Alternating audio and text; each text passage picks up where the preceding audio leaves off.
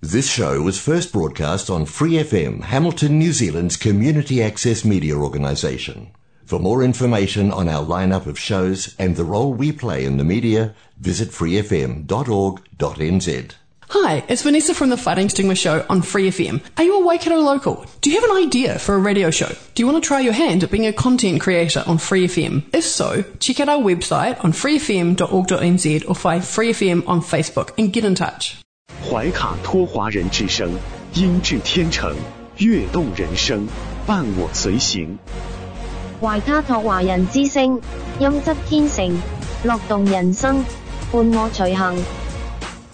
are listening to Wicado Chinese Voices. Follow our radio, share the world. 您正在收听的是 F M 八十九点零 懷卡托華人之聲廣播電台節目，我們在新西蘭為您播音。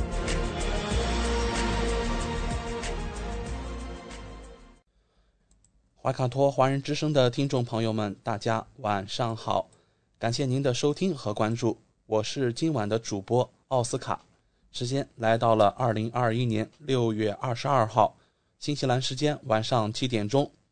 我们目前正在与中新华媒公众服务号和 F M 八十九点零 并机直播今晚黄金时段的华语广播。 我是今晚主播奥斯卡。 今晚 呃, 我们的节目啊 还会有我的搭档 呃, 呃, 小峰、 轩轩和潇潇 共同为大家带来。 那在节目开始啊，首先我们和大家分享一下大家很关注的新冠疫情的最新通报。那就在今天下午一点钟啊，新西兰卫生部发布了最新的疫情通报，在过去二十四小时啊，新西兰没有任何的新增病例，无论是海外输入还是社区传播都保持零增长。那相信啊，这是一个好消息，希望我们能维持下去。 好了，今晚的第一个时间，呃，我们交给由新西兰全国出版发行的《中新时报》特约播出的全球新闻纵览，在这里您将了解到全球 二十四小时内发生的最新新闻，我们一起来关注。观点改变生活，动态触手可得。中新时报特约节目《全球新闻纵览》。 关注大千世界，传播价值资讯，怀卡托华人之声，整点播出。家事国事，天下事，事事关心。这里聚焦了社会的点点滴滴，最新最快的国内外政治经济动态，尽在每周二七点的全球新闻纵览。 今晚直播间为您播报的主持人是小峰和奥斯卡。首先我们来关注中国大陆新闻。习近平向伊朗当选总统莱西致贺电。习近平分别同刚果总统萨苏、坦桑尼亚总统哈桑、芬兰总统尼尼斯托通电话。李克强向以色列新任总理贝内特致贺电。 国务院发展研究中心消息，建议延长带薪父亲陪产假，建议尽快落实父母育儿假制度。国务院食品安全办等五部门发文，餐饮外卖平台以显著方式提示消费者适量点餐。国家防总于 二十一日十三时启动防汛四级应急响应。 第十三届珠海航展九月底开幕，一批先进的航空航天装备将亮相。河北雄安新区首座新建二百二十千伏变电站投运。北京今年二百八十九所普通高中有中招资格，新增十六所普通高中招生，十一所普通高中停止招生。北京 发挥监督综合效应，以案促改整治校外培训乱象。北京海淀区试点建设智慧药店监管系统。北京市养老服务合同拟设七天冷静期。上海松江新城"十四五"规划出炉，杰出人才将获最高一千万元住房补贴。梅雨暂别山城，上海本周二起气温重新迈向三十摄氏度。罕见，浙江天台发现八株并蒂莲，其中一株还是三胞胎。重庆丽海大厦昨日发生爆炸事故，致五人受伤，初步判断系电气爆炸所致。海南省省长冯飞表示，海南已经与五十九个国家实现了免签证，坚决不让海南自贸港成为避税天堂。云南曲靖网格化治理，主动收集诉求，及时满足需求。西安北客站枢纽工程一期将于六月底竣工。下面带来一组经济新闻。商务部、国家发改委等十七部门联合印发意见，县域经济发展迎来新利好。人民银行就虚拟货币交易炒作问题约谈部分银行和支付机构。连续十四个月原地踏步，六月新一期贷款市场报价利率继续维持不变。白酒新国标发布，不允许使用非谷物来源的酒精和食品添加剂。支付宝严禁虚拟货币转账交易。二十一日。首批九支基础设施领域公募 R E R T S 产品在沪深交易所上市，上市首日成交超十八亿元。原油期权二十一日在上海国际能源交易中心挂牌交易，成为我国首批引入境外交易者的期权品种之一。带来一组疫情新闻。国家卫健委二十一日通报，二十日三十一省市新增确诊病例十七例，其中境外输入十六例，广东六例，云南三例，北京两例，上海一例，江苏一例，福建一例，河南一例，四川一例。本土一例在广东。变异株再现，深圳机场传播链至两地六天新增五名本土感染者。广州南沙区珠江街道嘉安花园调整为低风险地区。东莞所有城市候机楼及机场专线停运。广东东莞确诊学生与确诊女子曾在同一商场麦当劳用餐。深圳二十一日新增一例新冠肺炎确诊病例。深圳宝安区暂停所有餐饮服务单位堂食。带来一组法治新闻。最高检、司法部、全国律协推动构建良性互动新型检律关系。公安部全力侦破积案，全国公安机关已找回失踪被拐儿童两千零六十六名。北京国馆中心原党委副书记范岳先接受审查调查。海口海关原党组书记关长李兰雪接受审查调查。复旦大学杀害学院书记教师姜文华被批捕。五十余座供电铁塔塔材被盗，内蒙古警方将七名犯罪嫌疑人全部抓获。沈阳警方破获一起帮助信息网络犯罪活动案，涉案一千一百余万元。带来一组军事新闻。台湾防务部门消息，解放军一架运八反潜机二十日上午进入台湾西南空域。高海拔、高射角、高燃开火。克拉昆仑炮兵分队开展实射训练。阿里高原海拔五千七百米，被冰雪困住群众含泪感谢解放军解救。带来一组文体新闻。庆祝中国共产党成立一百周年，重点影片《一九二一》七月一日正式公映。袁隆平儿子、国家杂交水稻工程技术研究中心副主任袁定阳已继承衣钵，北上内蒙古，继续圆梦计划。辽宁省、吉林省、黑龙江省、内蒙古自治区大学生可跨省跨校修学分。全球第二处，重庆发现 四点二三亿年前有鳄鱼类化石。猪肉降至每斤十元，四川资阳市民反击罐装香肠。中国站立格斗第一人邱建良加入 O N E 冠军赛。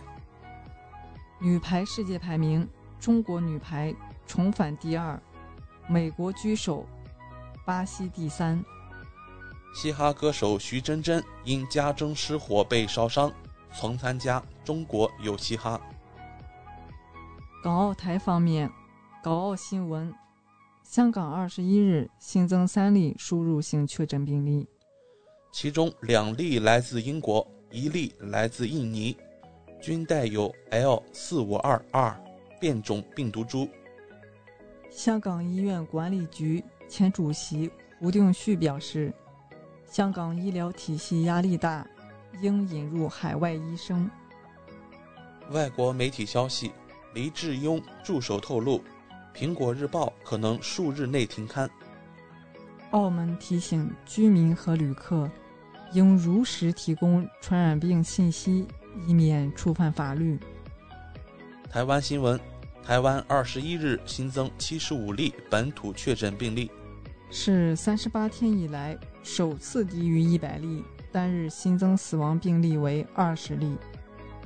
台北一养老机构疑似隐匿疫情，四十七人确诊，其中三人死亡。台北两批发市场爆发群聚感染，致四十五人确诊，四千人将打疫苗。老人不想打，年轻人排不到。台湾媒体爆出岛内一天废弃近千瓶疫苗。台湾接种阿斯利康后猝死累计七十一人。台湾媒体消息。台湾当局驻香港人员仅剩一人。下面来看国际方面，美国向台湾捐赠疫苗，外交部回应，敦促美方不要借疫苗援助搞政治操弄，干涉中国内政。赵立坚表示，美国利用国家安全概念打压华为，令人不齿。赵立坚怒斥澳洲媒体断章取义、挑拨关系。拙劣做法，缺乏道德。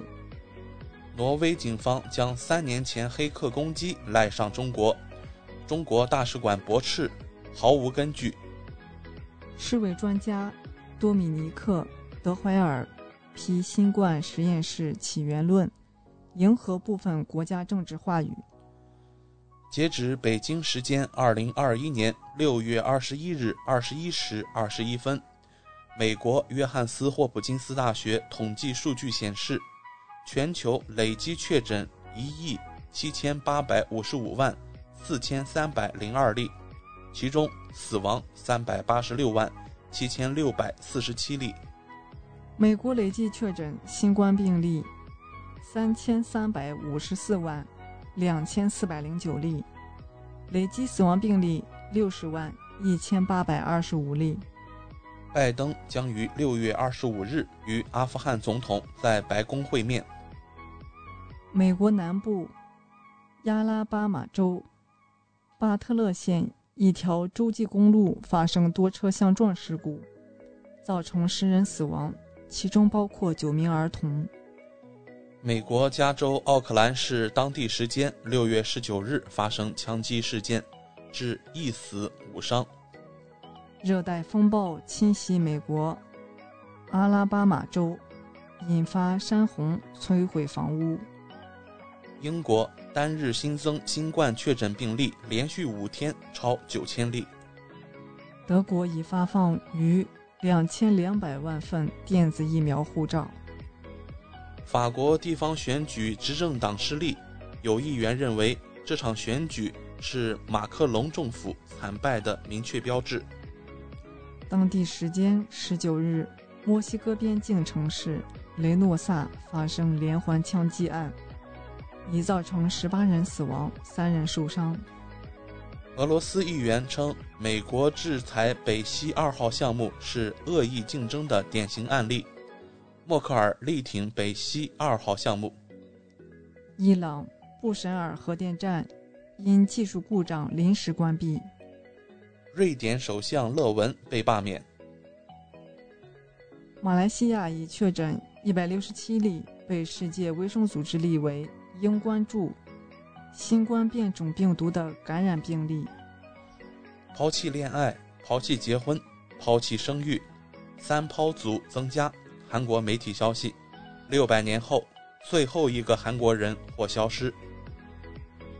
尼泊尔首都加德满都决定将抗击新冠疫情的封禁措施再延长一周。欧洲杯赛况，意大利全胜携威尔士出线，瑞士三比一获第三，土耳其垫底出局。二零二二年卡塔尔足球世界杯期间，不接种新冠疫苗不允许现场观看世界杯。以上就是今天全球新闻纵览带给您的全部内容，感谢您的收听。中新时报 Asia Pacific Times 新西兰南北岛全国同步发行，关注天下，服务新华，即刻关注官方微信公众服务号中新华媒，在线读报、华语广播、视频报道，应有尽有。您关心的时政新闻，您关注的生活爆料，您想知道的商业资讯，您想了解的社会百态，离不开您的中新时报。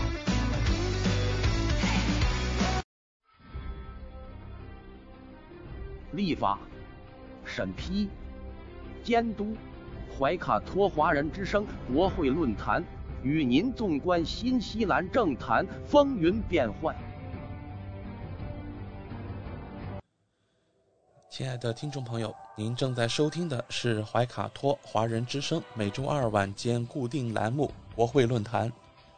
众所周知，新西兰是议会制国家，实行多党内阁制，总理、内阁和立法机构掌握国家权力，内阁由国会多数党组成，执政党、反对党往往会针锋相对。那在接下来国会论坛时间，我们和听众共同关注执政党、反对党都在这一周内发布了哪些新闻，讨论了哪些提案，让我们来共同梳理。我是今晚主播奥斯卡。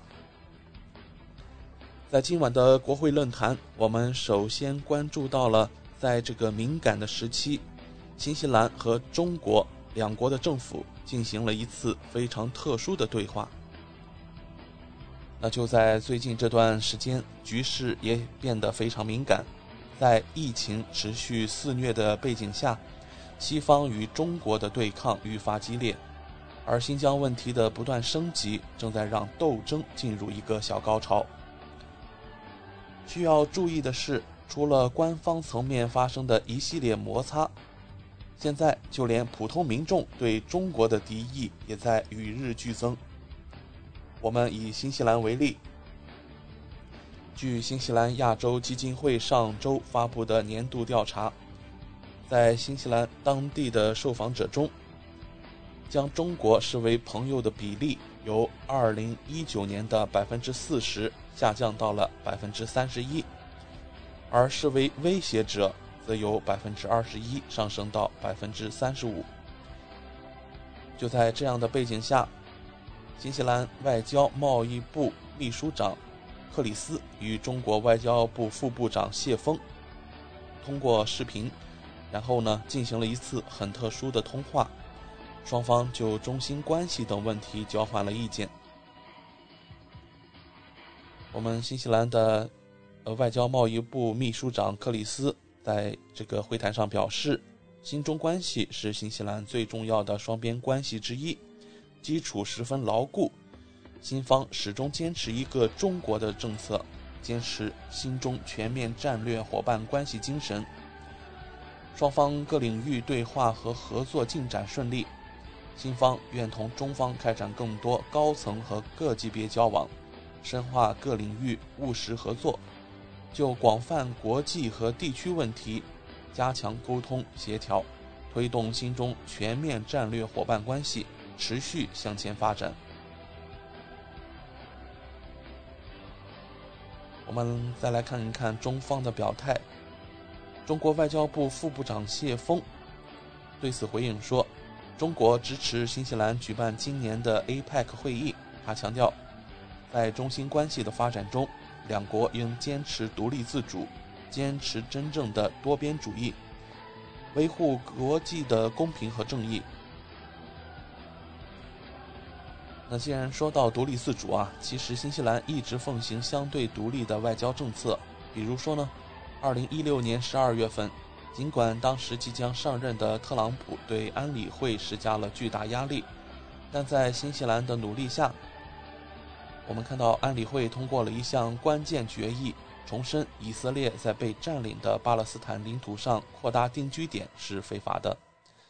再比如去年四月份，特朗普威胁要停止资助世界卫生组织，新西兰立刻旗帜鲜明地表示反对。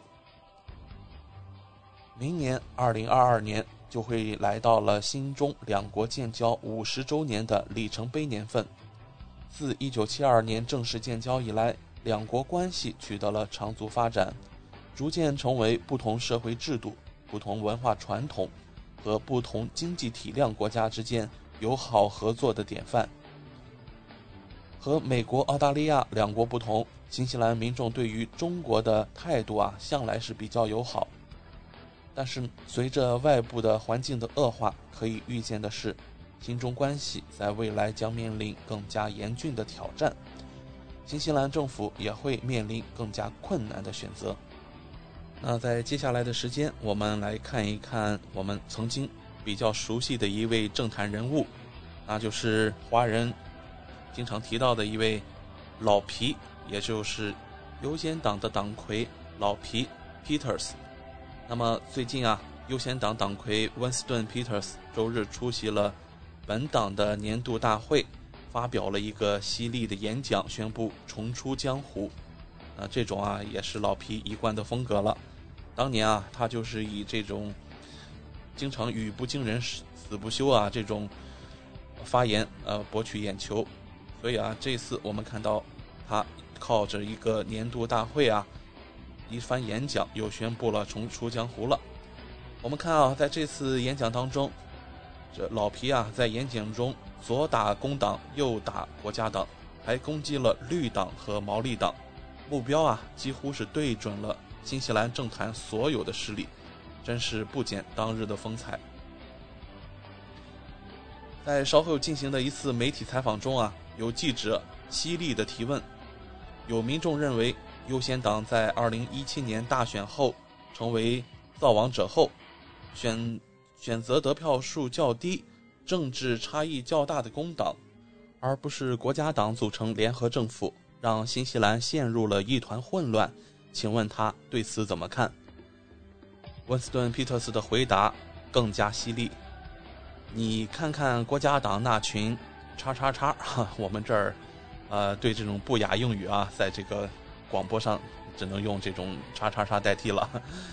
呃，你看看国家党那群叉叉叉，一个接一个，还有现在的这一团糟，你告诉我还有什么选择？别忘了，在这群人出生之前，我就是国家党党员了。那目前啊，还不清楚老皮在采访中所说的叉叉叉具体指谁哈。那国家党议员，我们看到呃，此前啊，有一位国家党议员安主在去年大选前退出了政坛，他被指控向年轻女子发送不恰当的图片。那最近啊，国家党在呃在惠灵顿地区的前候选人啊，杰克也宣布退出了政坛。他的前女友指控他利用女方的裸照在社交媒体上假冒前女友和其他男性进行涉嫌色情的互动。那除此之外啊，国家党国家党多次暴露出党内团结的问题，在支持率一直非常低迷的情况下，党内有人要挑战党魁朱迪斯·柯林斯的传言一直就没有平息过。那朱迪斯·柯林斯是前党魁托德·穆勒精神崩溃主动辞职后成为国家党党魁的，而托德·穆勒正是挑战前党魁西蒙·布里吉斯上位的。所以啊，我们看国家党真是啊一团糟，党内的、啊、这个问题重重，也难怪啊这个老皮发送了这样发出了这样大的一个呃一个一个指责哈、啊，说国家党那群叉叉叉，呃，我们还是希望国家党能够在未来呃几年啊，这个龙头再起，在下次大选之前啊，重新振作，因为我们知道在华人当中啊，国家党的粉丝还是不少的。好了，那今天的我们的国会论坛节目就告一段落了，希望主持人奥斯卡分享了您和家人感兴趣的新闻内容。我们会在稍后进入今天的工商服务时段 Lily 谈保险。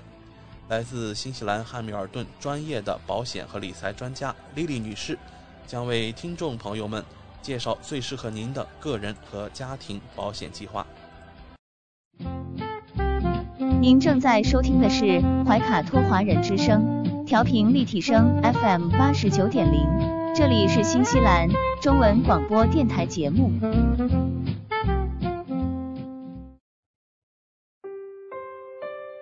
我是您的私人健康顾问，我也是您的保险索赔专家，我更是您的家庭风险管理和理财专家。丽丽谈保险，每周二晚上七点半准时与您相约怀卡托华人之声。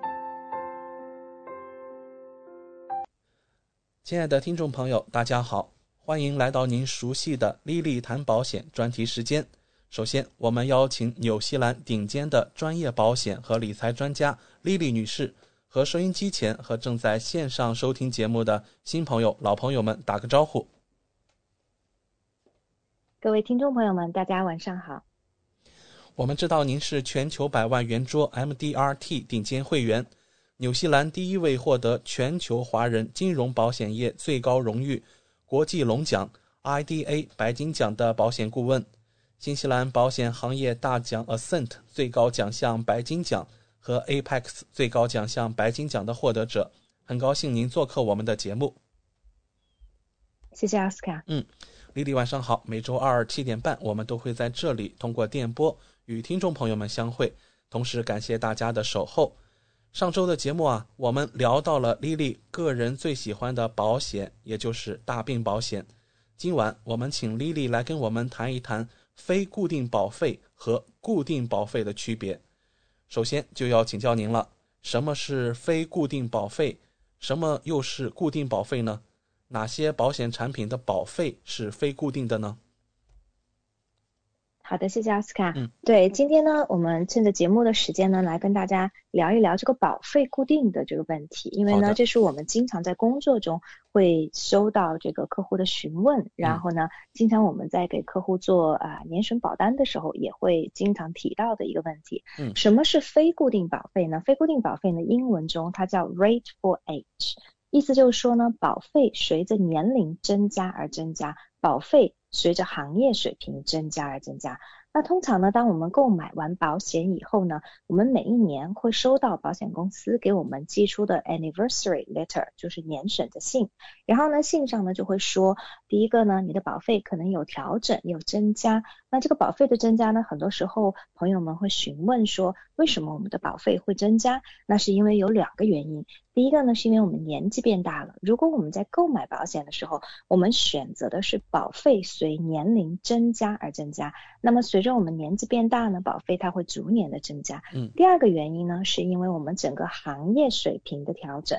你比如说拿医疗保险来举例子，这是一个非常典型的，每年都会有因为行业水平增加而造成的保费增加。嗯，那么所以呢，我们非固定的保费呢，就是这个保费每一年是变化的，而它不是固定的。嗯，那么什么又是固定的保费呢？那很显然，固定的保费就是它不随年龄增加而增加，哦，也不随行业水平增加而增加。嗯，那在这里呢，我想要提到的呢是，呃，固定保费呢，大多数的情况下呢，就是啊、呃，我们在常见在谈到固定保费呢，大家提到的是不随年龄增加而增加，因为很多的产品呢，即使我们选择固定保费，那么它也不是完全真正意义上的固定，因为它有时候也会随行业水平增加而增加，因为这就是保险公司它设计保单的时候，它就是这样设计的。嗯，当然市面上呢也会有完全固定保费的这种保险产品，就是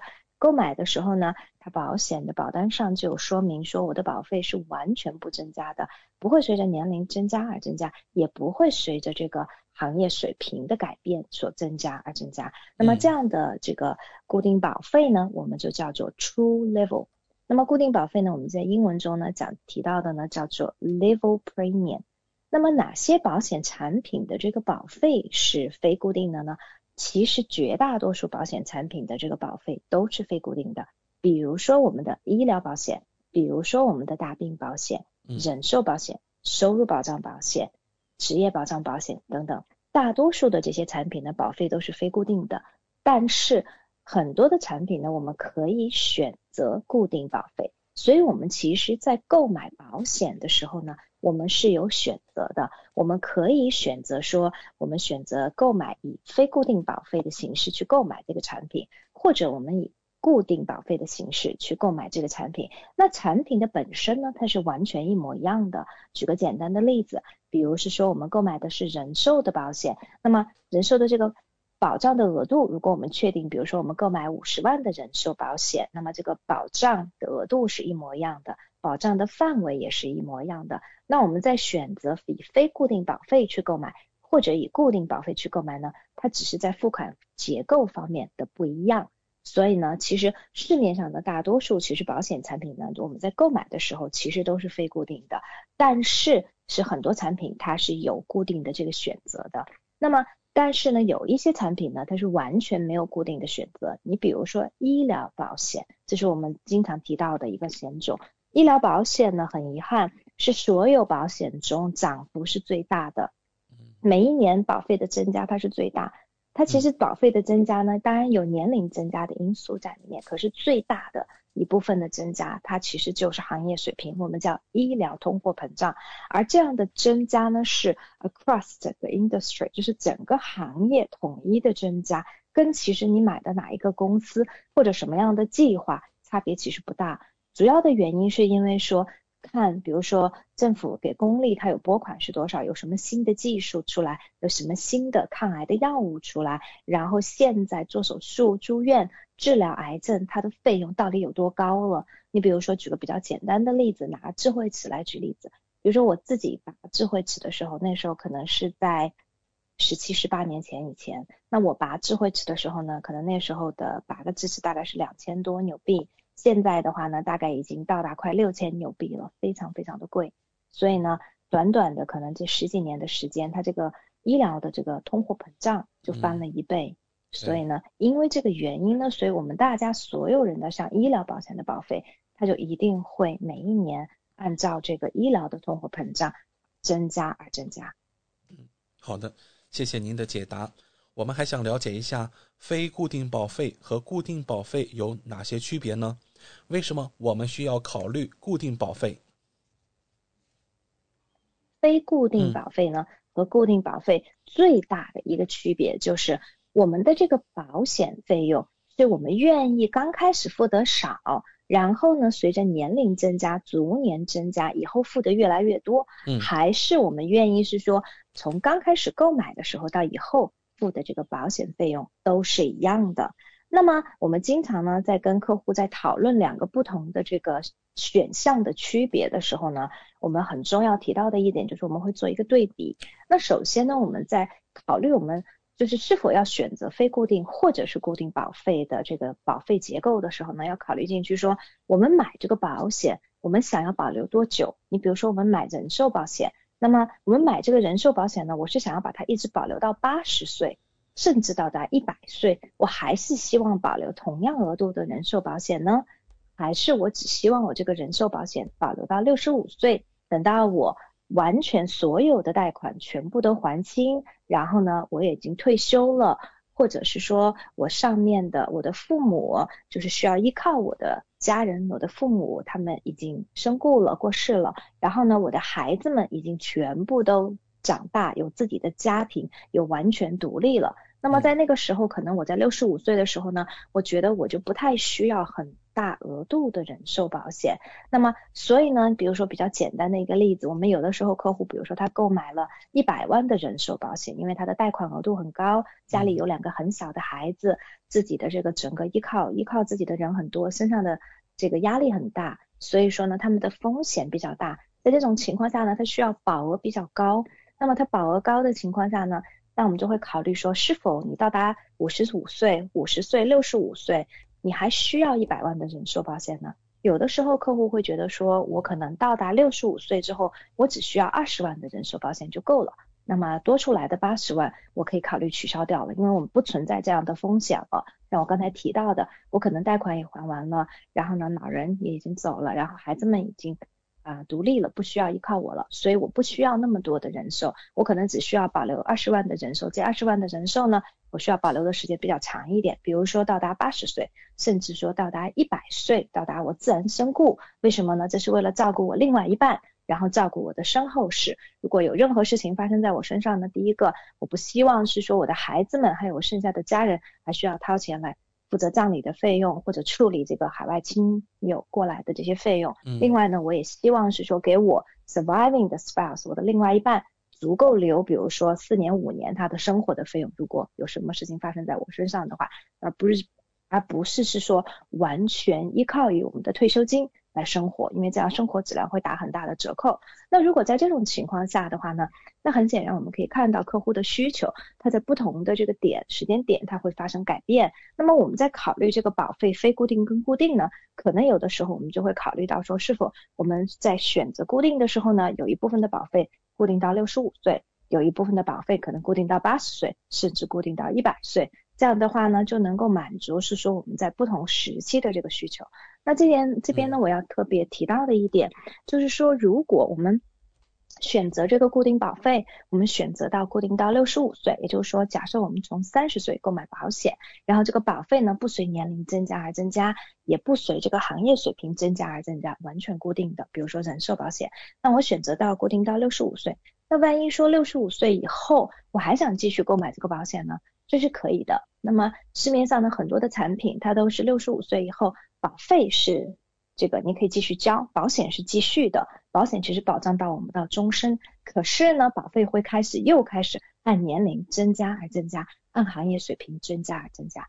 所以说呢，如果我选择的这个固定的期限是到六十五岁的话，那么到六十五岁以后呢，它就会转化成非固定的保费，那么就会变得比较贵了。所以说呢，并不是是说我到六十五岁保险就失效了，或者就不能够再购买了。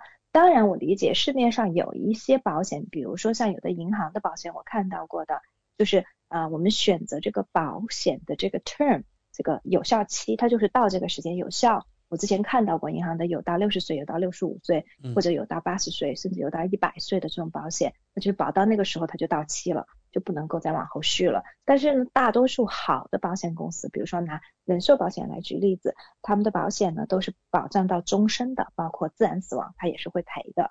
然后呢，为什么我们需要考虑这个固定保费呢？最重要的一个原因是为了我们的预算，我们以后的预算。那么我们在三十岁买保险的时候它不是很贵很便宜，可是我们到了五十岁保费就会变得很贵了。然后呢，如果我们再到了六十岁保费就会非常贵了。如果那个时候我们再考虑到退休的状况，然后呢我们的收入没有我们在三十岁四十岁的时候那么多了，那我们是否还能够承担那个时候的保费呢？这是一个很大的问题。所以呢我们要早做打算，所以我们要考虑到说以后的预算。那么如果在我们能够承受的前提下呢，我们可以考虑固定一部分的这个保费、嗯、那么至少呢这一部分我们有一个 guarantee 说以后它的保费不会随着年龄增加而增加，我到六十岁的时候，我到五十五岁的时候我也能够负担得起，不会有问题、嗯、因为我们最不希望发生的事情是我们的保险，比如说我买了二十年，到我最需要保险的时候，因为我那个时候可能身体比较差，我最需要保险的时候，那个时候我发现我付不起，因为我没有工作，或者我的收入没有那么高了，可是我又很需要这个保险，我又很不想取消，可是我又负担不起，那是很糟糕的一件事情。所以说呢，我们通常来说的话呢，就是我们会跟客户讨论一下子，就是说我们今后的打算是什么。当然有的时候我们做很多商业的客户，他的保险可能他就只需要十年或者二十年，那在这种情况下，它需要的是短期，那自然我们就可能不会去考虑固定保费的这个选择。嗯，但是呢，如果是家庭的保单，而且尤其是说呢，像我们亚洲人的家庭，有的父母呢是希望是说他们。如果是说这个保险买了以后，他希望长期的持有，他希望是说万一自己自然身故也给孩子留一笔钱，那可能固定是一个比较好的一个选择。那具体看每个家庭不同的情况，因为呢如果按照非固定的情况去购买，我们没有办法长久的持有这份保单一直到终身，这是很困难的一件事情，因为费率实在是会太高了。所以举个很简单的一个对比，我们之前比如说做一个对比，买五十万的人寿保险，那么可能非固定跟固定从比如说三十岁开始购买，购买到八十岁，总共我们看交的保费大概是十倍的差别，相当相当相当大，对，非常的大。而且呢有的时候呢我们在考虑就是说，比如是说有的时候固定的额度高，像我上周给一位客户做的报价，然后呢他啊、呃，考虑的是固定到一百岁，就是非常高了，保费也只交到一百岁，嗯，就是一百岁以后就不用再交了，可是保障到终身的。那么像这样的保险它会比较贵，可是呢如果我们是正常按照每一年去增加的购买的话，到最后的话一百万，但以我们那个客户的年龄的情况去看的话，我们当时给他看的那个 projection 对比非常的吓人，在正常情况下每年增加的话，他最后会达到四百万的保费交了。所以你就很显然你不可能留下来像像像这样的保险，因为你最终留给孩子的才是一百万而已。对，那如果是固定的呢只要十几万，所以差别很大，非常非常的大。对，那收听节目的听众朋友或许会关心，我们是否可以选择所有购买的保险产品都固定保费呢？还有啊，如果我们购买的是非固定保费的保险，还可以换成固定保费的吗？首先来讲呢，我们在购买保险的时候呢、嗯、啊，没有办法选择所有的保险都是固定保费的。首先有一个保险就是没有固定保费这个选择，医疗保险我刚才也谈到了、嗯、医疗保险全世界都没有固定的这个选择。为什么？就是因为没有人会知道这个医疗水平会发展到什么程度、嗯、这个医疗的通货膨胀会达到什么程度，我们治疗的费用肯定是越来越高，因为医生要涨工资，护士要涨工资，药物新的药出来越来越贵，然后呢新的这个手术的这个仪器越来越先进，你比如说现在越来越多的手术用机器人做，然后甚至两台机器人做，像这些都会直接导致医疗成本的上升，那么医疗的保费自然就会增加。所以医疗这个保险它是没有固定这个选择的。比较常见的我们在购买的时候选择固定呢是人寿跟大病，这两个是非常常常见的，就是因为相对来说呢我们的死亡的几率没有那么高嘛，那所以人寿保险的持有时间是比较长的、嗯、所以说大家想希望为以后早做打算，就是考虑到预算问题，所以很多人会选择人寿的固定。大病也是一个非常流行的，为什么？是因为大病索赔几率太高了，然后呢而且呢就是很多，而且尤其像现在很多的大病它是可以多次索赔的，因为可以多次索赔呢，所以就说得了大病的人更容易得其他的大病，那么就是说所以呃，大家在购买的时候呢希望早做打算，不希望年这个保费随年龄增加而增加变得很贵。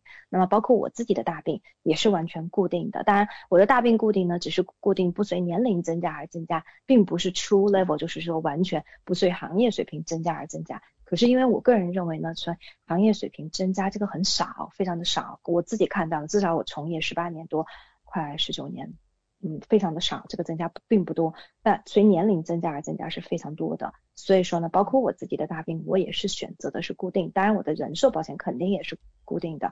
然后另外一个保险呢就是买的时候就是固定的呢是我们之前提到过的意外伤害保险。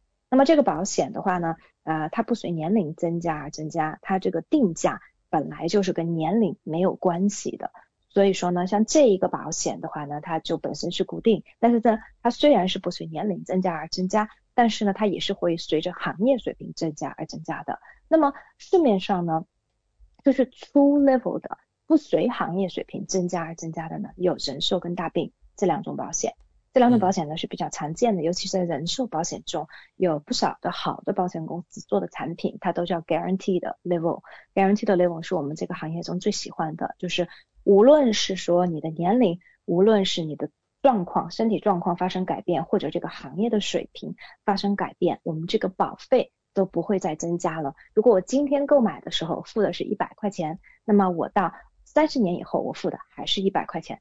所以呢这个让人可以就是有很大的可以很大的一个就是 guarantee， 就很安心，我知道说我这个是一直付得起的，因为我今天付一百我付得起，那我三十年后付一百我肯定是付得起的，因为那个时候的物价水平都已经涨得很高了，对不对？所以呢这个是第一个。还有一个我经常就是会遇到的问题呢，大家会问说，如果我们在购买保险的时候选择了这个固定保费的这个保险，那么是否我的保额就是固定的呢？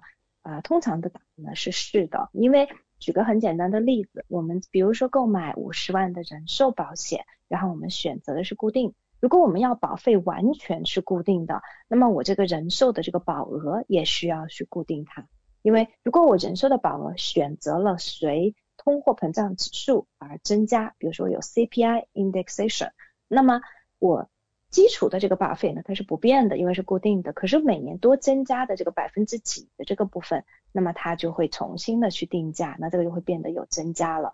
所以我们通常呢在购买固定保费的这个产品的时候呢，我们相对来说选择的保额也就相对是固定的了，也就不再会有这个通货膨胀的因素在里面。所以说呢有的时候我们要考虑进去的一个问题呢，就是我比如说我觉得我的这个需求是五十万，那么我的投保额度是五十万，可是五十万在今天的购买能力二十年之后就会大打折扣，因为二十年后同样的五十万你买不到一栋房子了，那么所以在这种情况下呢，可能我们在考虑说，虽然我的保费没有变，今天付的是一百， 二十年后付的还是是一百，可是我的保额也没有变化，今天是五十， 二十年后还是五十万。所以呢这个是我们在考虑到以后的就是打算，还有我们的需求，还有我们的这个变化的时候，我们可能在设计保险的时候需要考虑进去这一点。然后另外一个呢，就是我们在考虑这个固定保费的时候呢，市面上有几种不同的这种固定保费的产品，刚才我提到了、嗯呃、最常见的呢就是我们在讲到的 true level， 就是固定人寿保险可以固定到八十，固定到六十五，或者固定到一百，固定到一百。然后呢其中呢有刚才也提到有一种产品呢，是我缴费只用缴到一百岁，一百岁之后自然死亡它是会赔的，那么可是呢大多数的产品呢是缴费缴到死亡 为, 为止，就是它保障到终身，可是缴费缴到死亡为止。所以就说呢，比如说我保障的选择的固定保费是固定到八十岁，那么我八十岁之后还是需要缴，那如果我八十二岁去世它还是会赔，可是就是八十一、八十二付的钱会稍微多一些。然后呢另外一个呢就是市面上还有呢就是我们大提到的大病保险。大病的保险呢这个固定呢也是第一个呢就是有像我买的我自己买的是不随年龄增加而增加的固定，但是呢它会随行业水平增加而增加。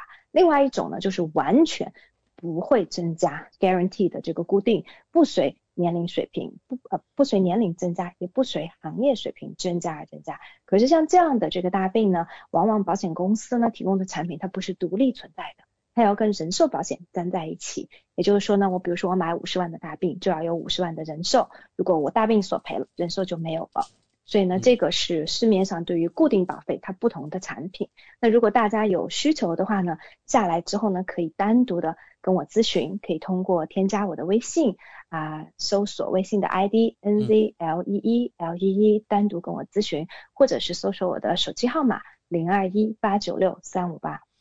好的，感谢莉莉今晚带来有关非固定保费和固定保费区别的精彩介绍，和听众朋友分享了最新的业界资讯。选择莉莉就等于选择了一位私人健康顾问、保险索赔专家、家庭风险管理和理财专家。再次感谢您今晚带给我们的访谈节目，谢谢大家，我们下周见、嗯、好的，我们下周老时间和大家空中电波相见。我是您的私人健康顾问，我也是您的保险索赔专家，我更是您的家庭风险管理和理财专家。莉莉谈保险，每周二晚上七点半准时与您相约怀卡托华人之声。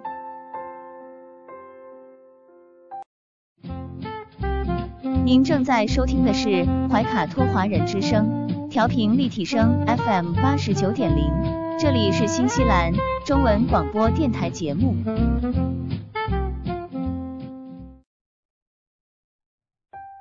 光影随行，戏如人生。怀卡托华人之声中文广播，带给您精彩、经典的影视剧和纪录片分享。让我们与您展开一段胶片之旅，共同陶醉于光影世界。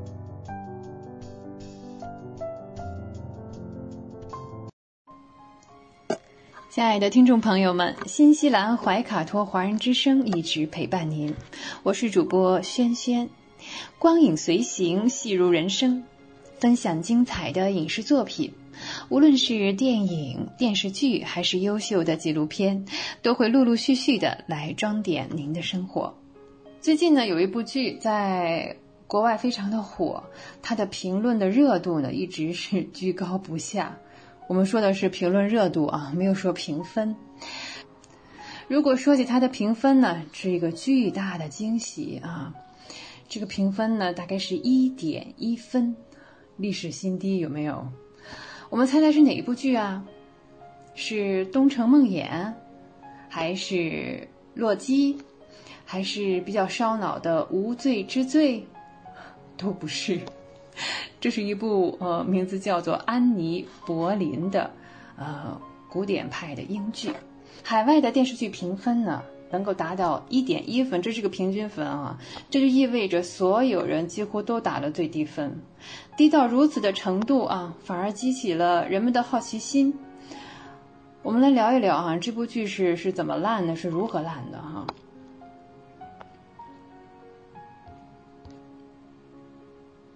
好，安妮·博林，英国的古典剧呢，向来是以精致、优雅、闻名遐迩啊，《唐顿庄园》也好啊，《狼厅》也好啊，等等。但是这部《安妮·博林》播出之后呢，让人是大跌眼镜，放眼望去呢，几乎全是差评。什么叫惨不忍睹？哎呀，这不是说我们对他们有什么偏见哈、啊，不光是在国外啊。在国内的评分，该剧呢也是得到了 二点一 的极低分。之所以这个二是从哪儿来的呢？是因为呢我们国内这个评分可能是一个星啊，至少是两分，很给面子是吧？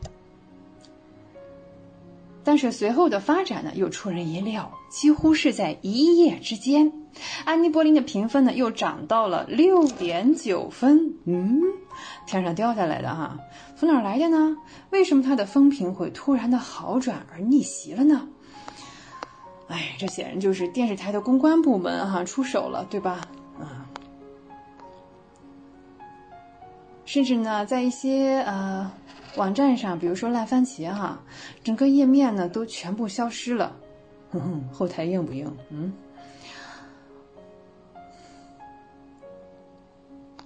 说起安妮·博林啊。嗯，熟悉英国历史或者是英剧啊，看过一些的朋友们都有所了解。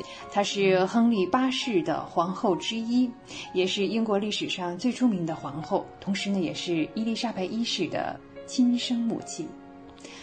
说起亨利八世哈、啊，他有过六任皇后，当然啦，情人们就数不胜数了。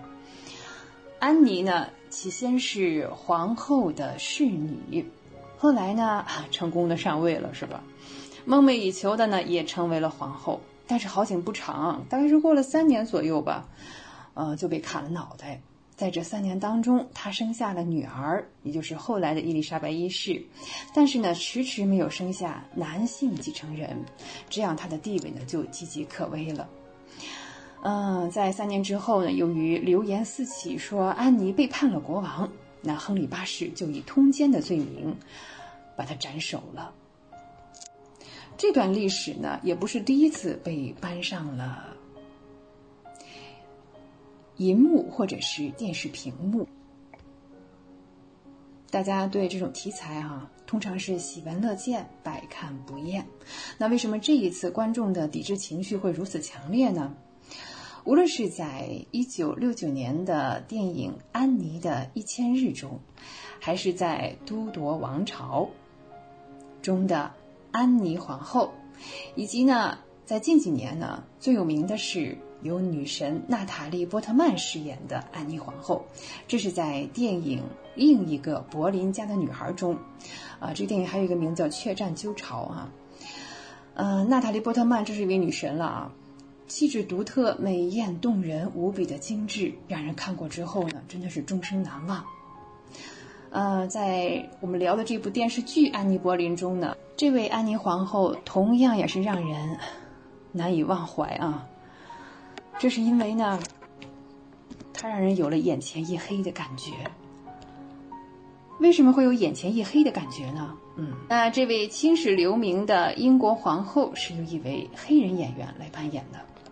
在早期的筹备阶段呢，这部剧的选角呢就引发过很多争议，有许多人质疑它的合理性。在近年来的欧美影视作品中，有很多关于这个要肤色政治正确的这些题材啊和作品。我们要说啊，当中的很多一部分呢是符合呃客观事实的，让人看了呢，让人看了呢是艺术的享受；另一部分呢，真的是牵强附会。前一阵子，嗯，真人版的小美人鱼的选角儿、啊、哈，最后选定了也是一位啊、呃、黑人的小美人鱼，是吧？啊，这个其实还好说，比如说这个神话故事啊，或者是童话故事啊，或者架空历史编的一些作品，因为它本身就是虚构的。呃，当然也可以推陈出新啊，是吧？虽然一时间让人难以接受，但是呢，作品还是完成了，是吧？但是话说回来，安妮皇后在历史上这是真实存在的，她本人的宫廷画像都保存得非常完好。在如此真实的历史背景下，看着一位黑人皇后和白人国王站在一起，嗯。呃，有的网友的评论很有意思，说哇，这是梅根和哈利投资拍摄的电视剧，哎，真的是呃挺辣眼睛的哈。所以呢，在这部剧正式播出之后呢，啊，引发了不仅仅是不适应，而是大众的一种愤怒和反感，所以导致了很多网友呢都打出了一分。其中有一位呢，我觉得这话说的挺有道理的哈。他说：“你真的无法想象，让一个白人演员来饰演曼德拉或者是马丁·路德·金这样的角色。”当然了，也有很少一部分人呢表示了支持。他们说呢：“啊，这个理由很简单啊，影视作品虽然可以展示历史，但是呢，它不等于历史。所以啊，那英国的皇后为什么就不能是黑人呢？”嗯。嗯，很好，这个理由找的可以啊。我们再来看啊，是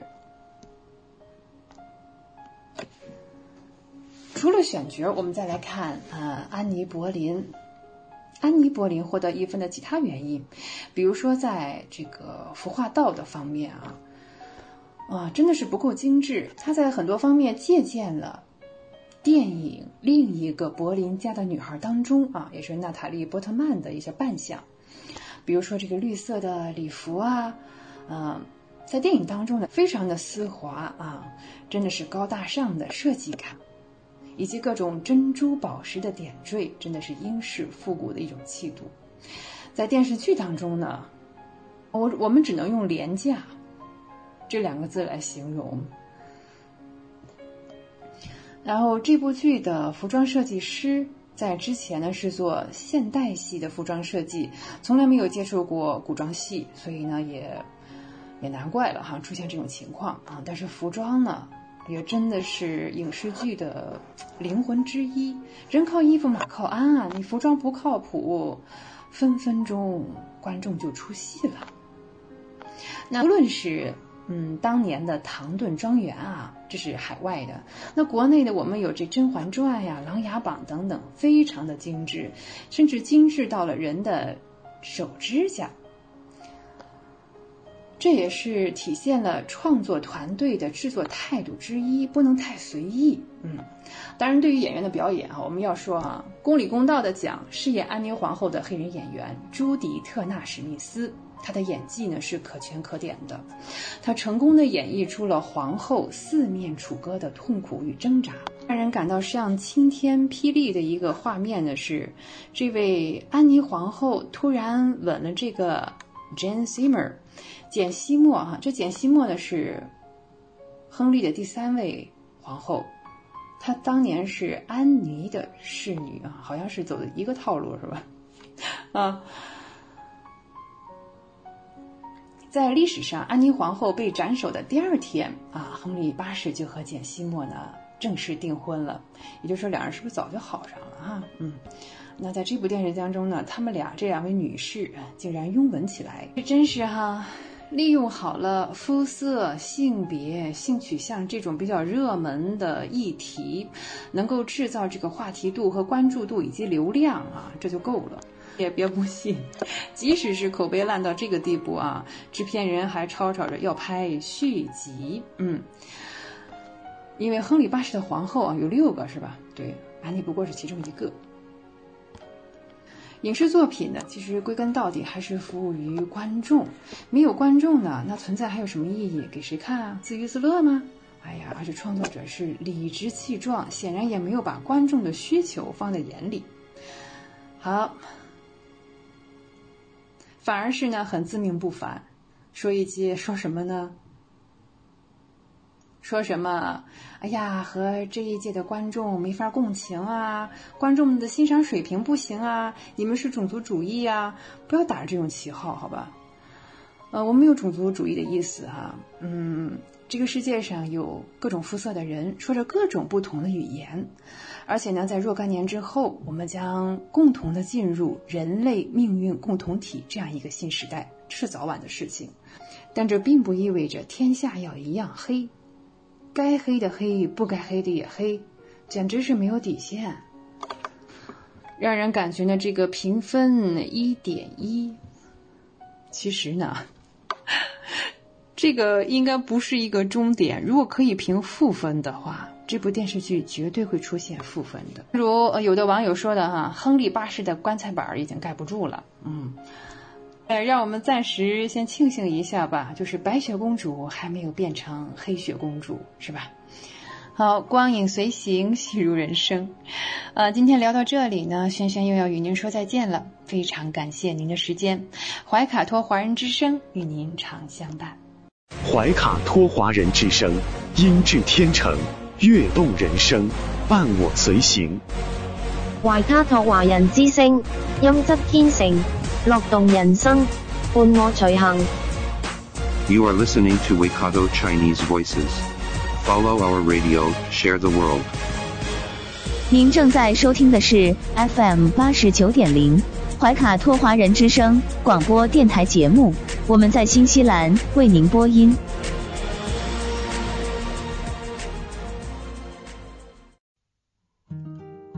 感受东方文化，体验汉语魅力。怀卡托华人之声电台主播萱萱主持，中文了不得，让您足不出户感受地道中文，轻松学汉语，快乐中国行。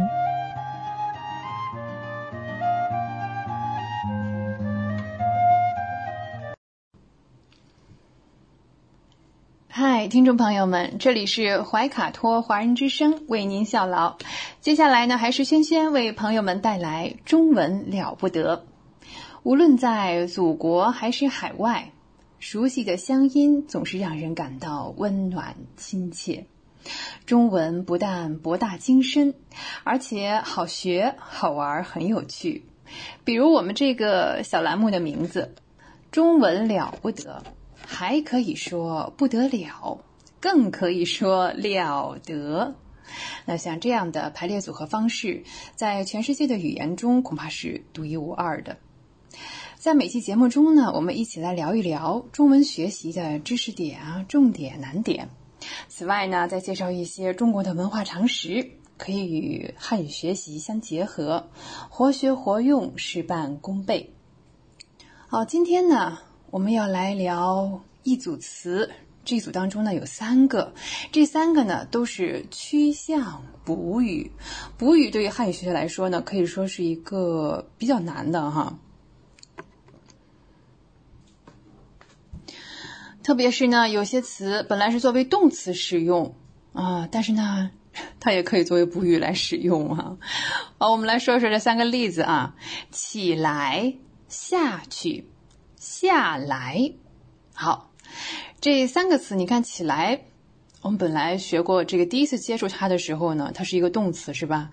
对，包括下去啊、下来都是动词。但是今天呢，我们不做动词来讲，我们来讲它们作为趋向补语的一些用法。是今天呢，我们不作为动词来讲，今天我们来聊一聊它们作为趋向补语的一些用法。嗯，好，首先我们还是举比较简单的例子哈。呃，起来、下去、下来。好，起来，天热起来了。嗯，天热起来了。好，我们再说啊，那上课的时候，教室里是安静的，是吧？特别是老师一走进来，那教室里安静下来了。哎，安静下来了。好。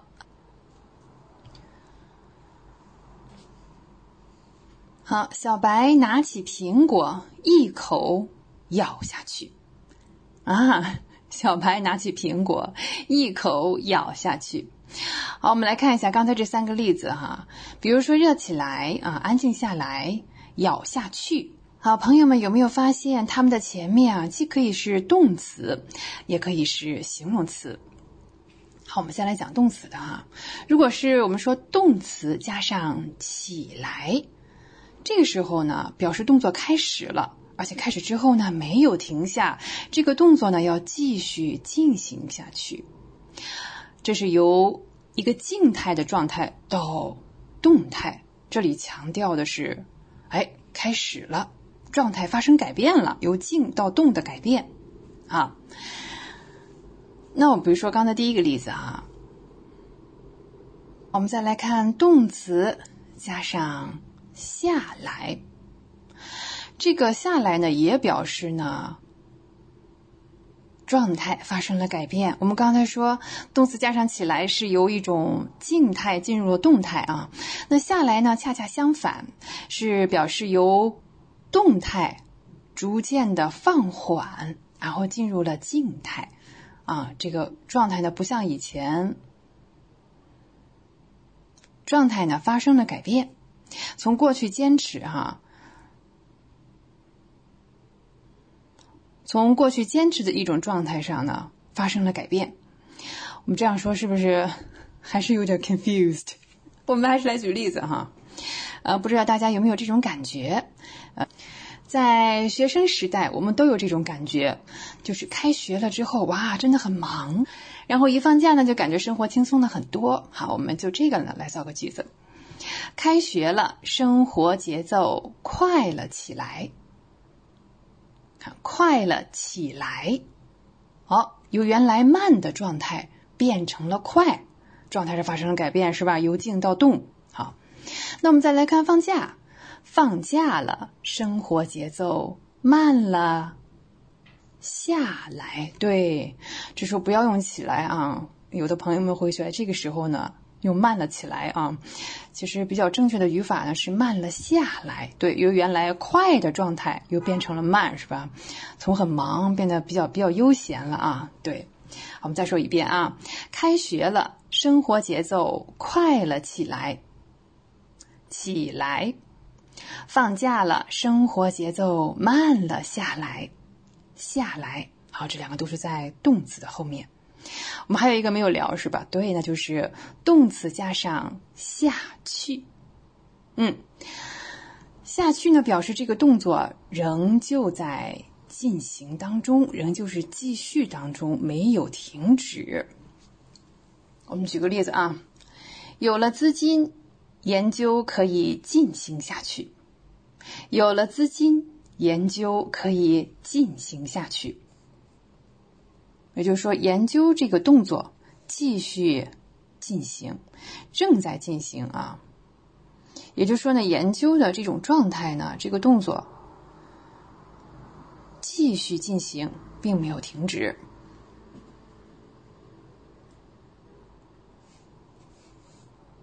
刚才这三个呢，都是动词，哎，加上起来，动词加下来，然后动词加上下去。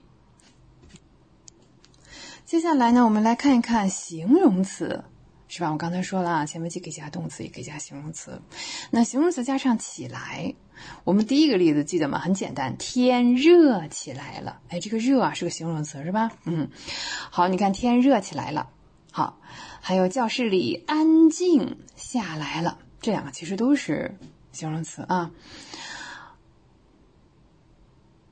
一个起来，一个下来。刚才这两个例子啊，好，我们再用简单一点的哈。啊，还是有请我们的小白吧啊！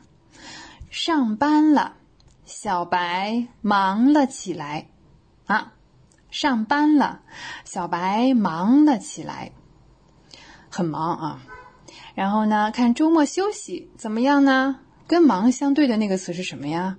哎，忙的反义词是闲，小白闲了下来啊，比较悠闲啊，比较放松啊。周末休息，小白闲了下来。好，一个忙了起来，一个是闲了下来啊，形容词。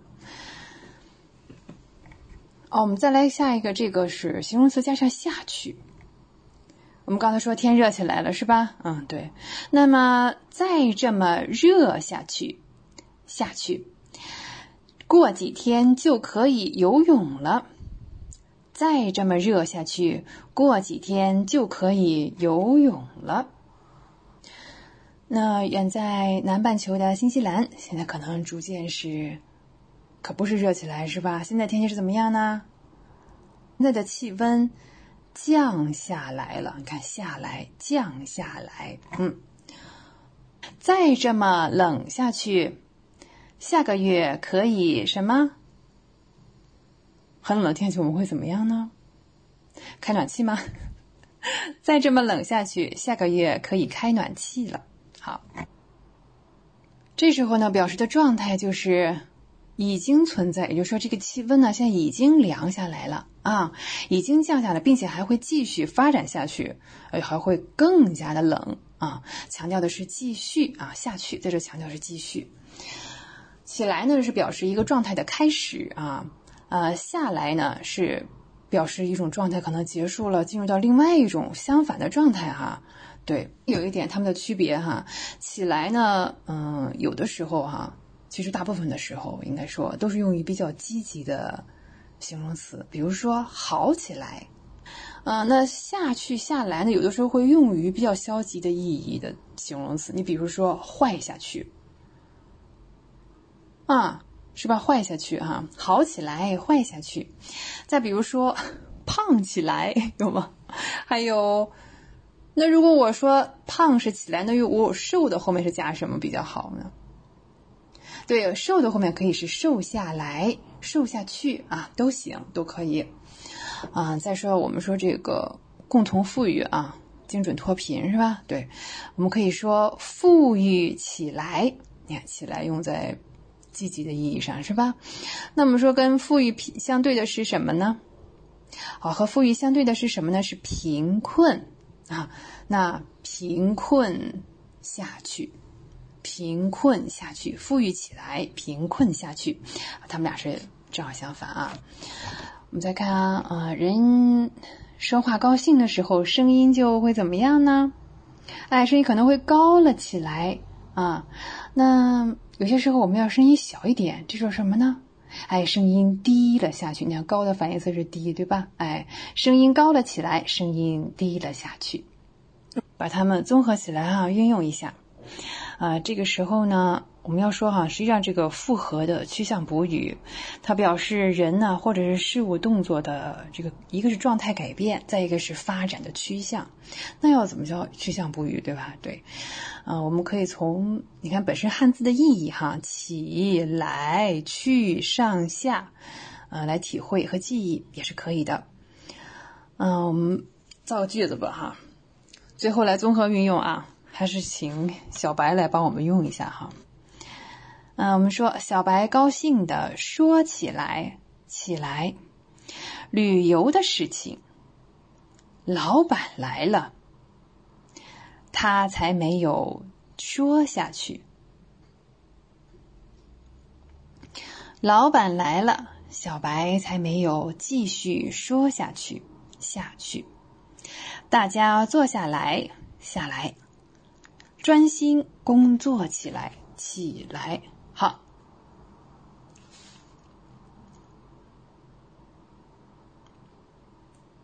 我们把它连起来说一遍啊。刚才我已经提示了是吧？有起来，呃，下去啊，还有一个下来，还有起来。小白高兴地说起来旅游的事情。老板来了，小白才没有继续说下去。大家坐下来，专心工作起来。好，这段话当中呢，就用到了起来、下去和下来啊。好，我们今天关于这个起来、下去和下来啊，它的比较和运用哈、啊，先讲到这里。好，接下来呢，我们将进入今天的中国文化常识。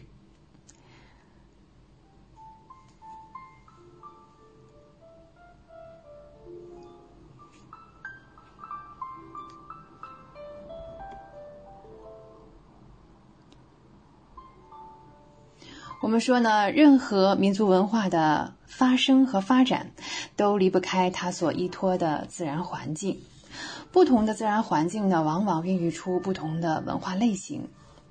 中国文化发生于亚洲东部大陆这块丰饶的土地上，因而呢，也形成了它不同于欧洲文化、美洲文化和阿拉伯的许多品格。中国文化所处的地域环境，它的特点呢也是很多的。我们首先来看啊，第一个最明显特点就是内陆非常的辽阔，嗯，空间是巨大的，这也为中华民族的生存、发展与创造提供了回旋和施展的舞台。中国位于亚洲大陆的东部。其东南濒临太平洋，西北则处于亚欧大陆的腹地。在这样一个辽阔的区域里生息的是中华民族，有足够辽阔的天地创造自己的文化，演绎自己的历史。呃，我们以中国的政治中心啊来聊一聊，比如说在商周时期，已经是沿着黄河流域呢开始迁移，在汉唐时期形成西安。啊，也就是现在我们说是长安那个时候哈、啊，还有洛阳，呃，是两个中心啊，东都洛阳哈、啊，而长江以南的南京啊，那个时候叫建康啊，建康城哈、啊。呃，中国古代这个城市的名字是非常美好的，比如说我们说成都，成都古代叫什么呀？叫景观啊。北京不叫北京啊，叫幽州是吧？我们再说回来啊，长江以南的这个南京也是在同一时期崛起了。到唐宋以后，北京、杭州，杭州过去叫什么呀？叫临安啊，相继呢都成为了国都。明清两代均以北京为一国之心脏啊。这足以说明中华民族自身的活动天地是宽阔的，它的文化创造无需借助他人的土地啊，这是造成中华文化亘古独立、长生不灭的根本原因，也是中华文化带有封闭保守特点的环境因素。啊，首先是我们地域辽阔啊，另外一点呢，我们的地域不仅辽阔，而且地形和地貌是复杂的，气候呢也是多样化的，这更为中国文化的丰富内涵和多样特点提供了有利的发展条件。中国的地势是西高东低，落差呢也是比较大的，山脉呢也是因为这个地势呢东西走向，河流呢也大多数哈、啊，当然也有的不是啊，大多数也是西来东去。高原和丘陵差不多占了三分之二，盆地和平原大约有三分之一。中国的领土大部分处于北温带，因而呢季风气候是非常明显啊，再加上内陆广阔，大陆性气候也是非常典型的。这些复杂的地貌和不同的气候给人们的衣食住行以巨大的影响，人们呢必须要依据这些自然条件来决定自身的生产方式和生活方式。除此之外呢，除了地形复杂啊，气候是多样的，另外呢，我们祖国的大好河山美不美啊？那是当然了，山河壮丽，景色秀美。对于中华民族的心理文化和它的审美情趣呢，也产生了深刻的影响。中国的地域辽阔，因而呢，山多水多，高山耸立，千峰竞秀，河湖纵横，百川归海，构成一种气度非凡又深刻的山水环境。中国地名因而依山傍水而得，体现出中华民族依托山水的内在精神。比如我们现在这些词啊，汉语当中说山河、河山、江山都成为呃领土和政权的一种代表，是吧？这也代表了中华民族啊天人合一的特殊感情，特别是历代兴盛、经久不衰的山水诗、山水画，更揭示了活跃在山水环境里不灭的民族灵魂。所以啊，你看湖光山色，碧波浩渺，青山秀水，水天一色，多么美的语言等啊！我们这是描绘山水的词语，也表达了中华民族对山水是有多么的喜爱，从中获取的美感又是多么的丰富。人们常说黄河、长江养育了中华文明，如果说人类的生存啊发展离不开水，那当然了，中华民族的生存和发展就离不开黄河和长江。黄河虽然其长度逊于长江，与中国文明发生发展的关系却更为人们所重视啊。我说黄河是中华民族的摇篮，一种生生不息的民族信念。黄河流域是远古先民最早栖息繁衍的地带，迄今为止，黄河中下游以及黄土高原发现的古人类遗址的数量是最多的，空间分布的范围也比较集中。当时呢，这一地区的水土条件适宜于农耕种植。那原始先民呢，他们采集了野生的谷物啊，或者是驯养野生的动物，也逐渐形成了发达的农业文明。农业经济的发达也是形成政治中心的基础。中国的七大古都，其中有五个位于黄河流域。那原因是什么呢？当然是黄河它有很多的支流啊，然后古代的部族呢聚居于此，先民呢提供了这个灌溉啊、航运啊，就我们现在叫物流了，是吧？物流是很方便啊，对。呃，也正是因为如此呢，黄河流域的文化最早发育成熟起来，也成了中国文明的最早发祥地。聊完黄河呢，我们再聊聊长江。长江是我国最长的河流，它像一条璀璨夺目的蓝色玉带，系于中华大地的腰间。它的不朽生命使它成为中华文明的第二个哺育区。首先呢，在长江流域发现的新石器时期的文化遗址是仅次于黄河流域啊。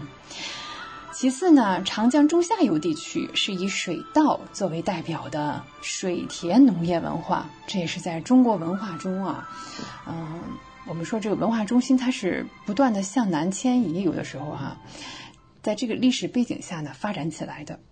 由于这里的气候是温和的，而且雨量呢很充沛，我们又来了，水运交通便利，嗯，物流很方便。啊，又诱发了发达的商贸文化，对，比如说水运商业啊，呃，这个丝织品的工艺文化啊，不只是丝织品，像陶瓷啊、丝绸啊、文房四宝啊等等。其他的，比如说园艺文化啊，其中也包括这个花、鲜花和水果的栽培。节目当中我们曾经聊过啊，这个中国园林也是世界园林之母。啊，虽由人作，宛如天成，这是它的特点。那所有的这些呢，都与呃黄河流域的文化呢，也形成了鲜明的对比。所以有长江流域的文化之后呢，也更加显示出了中国文化多姿多彩的特色。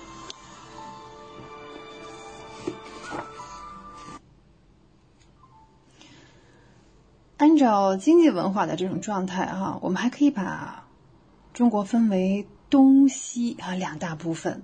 那划分的界限在哪里呢？啊，我们来看，大概是从黑龙江流域的爱辉啊，这是个地名，这是最北端。然后呢，南端呢是到了云南的腾冲。好，这两个点呢连起来画一条线啊，分为了东和西两大部分。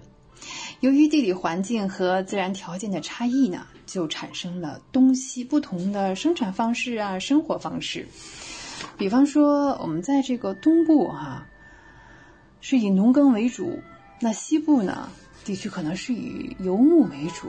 这两个经济区的嗯生活习性呢，或者是这个文化特征啊也不一样。那与东西呃相应的还有一种是什么呢？哎，对，是南北。哦，这个南北的划分就比较简单了哈，不管是古代还是现代，人们一说这个谈天说地聊天了，涉及不同的地区的时候哈，会称南方人、北方人，到现在还是这样子。嗯、呃，会聊起南方人如何的细腻精明，北方人呢是如何的粗犷豪放。这种人文素质的区别呢，呃，也是形成了一种南北文化区域划分的方法。事实上啊，这个文化区域的划分啊，还与这个各个民族的，事实上文化区域的划分还与民族的生产和发展也有关系。这秦汉的开疆拓域，中国在扩展啊，是古代的中国哈、啊。那它的这个国境线，我们的版图也是在不断的变化当中。所以呢，我国这个文化区域的认识啊，可以用东西啊、南北啊，甚至是中外来概括。通过文化区域来呃区别的时候呢，比如说有中原文化区啊，我们刚才提到了南方文化区、北方文化区和青藏文化区，大概啊可以分为这四个。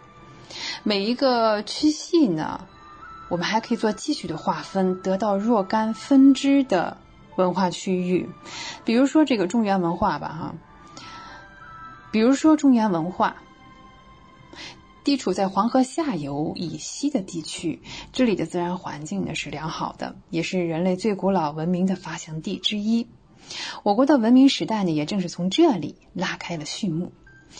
呃，关中文化、中原文化、燕赵文化、齐鲁文化，就是在这一地区产生的。所以我们说，你看中原文化概括了这么多，可能比这个系的分支还有还要多。那南方文化呢，包括了长江啊、珠江流域啊，一样气候也是很，刚才说了很不错是吧？气候湿润啊，比较温暖啊，雨量也很充沛。但是它有一点啊，这部分地区的地形是比较复杂的。嗯，加上那个时候古代的技术水平有限，嗯，文化的交流就有点困难哈、啊，就是物流上也很困难，应该是。当然了，不能否认啊，这里也是中华古老文化的发祥地啊。你看南方这个文化呢，还可以分为巴蜀文化呀、荆楚文化、吴越文化、岭南文化、闽台文化等等啊。那北方呢？啊，北方文化区呢，嗯，我看也可以以畜牧业为主的、农耕啊为主的。比方说有蒙古草原文化、松辽文化等等。那青藏文化区呢，这个顾名思义啊，地处于青藏高原，地域文化也都有浓郁的高原色彩。中国境内的区域文化风貌也是独特的，而且是姿态各异。它们与中华文化的主体，嗯，又构成了一个什么样的关系呢？中华的主体文化呢，也是指中国境内由汉民族和各个少数民族在数千年共同生活创造的文化。嗯，比如说从这个中原汉族文化啊，走出这个地区而上升到主体文化的高度。你像这个儒家思想啊，本来是齐鲁文化的产物，那但是后来是走向了全国是吧？现在是走向了世界。对，它走出了齐鲁地区而上升为了主体文化，并且现在是中华文化的精髓之一。另外呢，是根据这个权力制度的发展，随着秦统一了全国，呃，它也迅速成为了文化主体的一部分。对，这个是新型的啊，这种制度呢，有力的促进了政治啊、经济啊、文化的统一，也加速了各个区域文化之间的联系。主体文化形成的另一个途径呢，是各个区域文化之间的撞击啊、交流和融合。历史上呢，也从未停止过这个人口流动和迁徙，民族的同化和融合不断的进行着，这也使区域文化在碰撞中呢，有了更多的共性。所以你看啊，我们说这个，刚才说区域这个文化跟主体文化的之间，它实际上是并没有谁主宰了谁，它是双向的强化的关系，真的做到了你中有我，我中有你啊！如果没有区域文化的这个基础，那也不可能升华啊，上升为总体文化。如果没有区域文化之间的融合，那这个主体文化可能也没有这么充实。我们所以讲这个中华文化，无论我们是谈物质的还是精神上的，都离不开他们的来源啊。比如说讲到儒家文化离不开齐鲁啊，讲到这个中央的权力制度离不开关中，那历史上各种卓越的文化成就啊，也离不开来自全国各地的创造者们。当然了，主体文化一旦形成，便形成了一种强大的影响力和凝聚力。这就是为什么我们是一个统一的多民族国家，全国各族人民团结在一起，被称为中华民族。这对各个区域文化的影响呢，也是不同程度的，呃，都是中国化的色彩。我们也可以这样认为哈，正是由于这种双向的强化的关系，区域文化千姿百态啊，主体文化呢也因此更加的成熟稳定，充实又有活力。中文了不得，中文不得了。我是萱萱，嗯，节目的时间又要到了，也感谢您继续收听怀卡托华人之声的其他栏目。下期节目我们再会。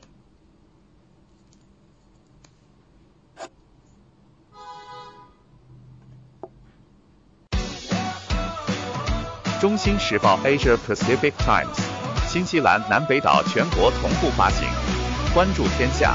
服务新华，即刻关注官方微信公众服务号中新华媒，在线读报、华语广播、视频报道，应有尽有。您关心的时政新闻，您关注的生活爆料，您想知道的商业资讯，您想了解的社会百态，离不开您的中新时报。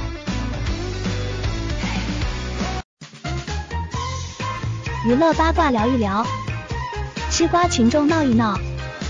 怀卡托华人之声中文广播，文艺模范生潇潇主播，每周六新西兰夜间九点整，带您一同笑谈风云。吃瓜群众无限多，锁定怀卡托华人之声中文广播电台笑谈风云。哈喽哈喽，瓜友们，大家好呀！我是你们的瓜主潇潇同学。所谓人在家中坐，瓜事儿无限多。今天你们的派瓜员又来给大家送瓜来啦！嗯嗯，瓜友们，接下来是本期节目预告。由于本期节目实在是过于丰富，颗颗都是果大水多，故在说这些瓜之前，瓜主先私心给大家安利一下最近好看的综艺吧。那首先呢，瓜主要给大家安利的就是最近命运多舛的《密室大逃脱三》了。为什么说是命运多舛呢？因为它刚刚被停播，又刚刚复播。而它被停播整改的原因，瓜主也是各种疑惑。原因很简单，因为某户人家他们家的太子爷在看《密室大逃脱三》的时候被吓到了，所以太子爷的父母太过于心疼自家孩儿，不忍自家孩儿白白的受到了惊吓，故将密室大逃脱三给举报了。这个事件让瓜主不禁想起了两部非常以及久远，但是相信是一代人回忆并且非常暴露年龄的动画。第一部呢便是《蓝猫淘气三千问》，第二部便是《红猫蓝兔七侠传》。至于瓜主为何提起这两部动画呢？因为他们与这次《密室大逃脱三》所被封禁的理由是一模模一样样的，只是这两部动画就没有那么幸运了，因为他们自停播以来呢并没有再次复播，以至于现在啊这两部优秀的国产动漫可以说是查无此人。瓜主在这呢除了惋惜就只能是叹息了。好了，那接下来瓜主要为大家安利的第二部综艺便是《密室大逃脱三之大神版》。一定有许多瓜友们会问瓜主，这两个难道不是一个吗？不，它们并不是相同的综艺哦。虽说啊两部呢都是芒果台所出台的自制综艺，两部呢也都是相同题材的密室大逃脱，并且连地点都是一样的，可是嘉宾阵容不一样啊。就是因为嘉宾阵容不一样，固定的 M C 不一样，所以导致了两部综艺有不同的看点。如果说明星版的密室大逃脱是将侧重点放在了综艺效果上，那大神版的密室大逃脱就一个字，爽。毕竟这些大神们纷纷来自于清华、北大、南大，个个有颜有才，肤白貌美，大长腿。敢问谁不愿意看这些长得好看现实版的司马南大神小哥哥过关斩将，轻松解谜？他们的存在就是向世人展示着金月夜、李哲宇、小乃这样的人物原来在现实当中真的是存在的。所以说如果喜欢看探案解谜类综艺的小伙伴们就可以安排起来啦。不过瓜主在这里呢还是要给大家一个小 tip， 因为密室大逃脱之大神版啊是 V I P 内容，所以想要看的话呢去油管上面搜索是只能搜索到第二部的。但瓜主相信收音机前的瓜友们应该资源都是很丰富的吧。好啦，那就先让我们听一首好听的歌曲，歌曲过后呢再继续我们的节目吧。不要走开，我们马上回来。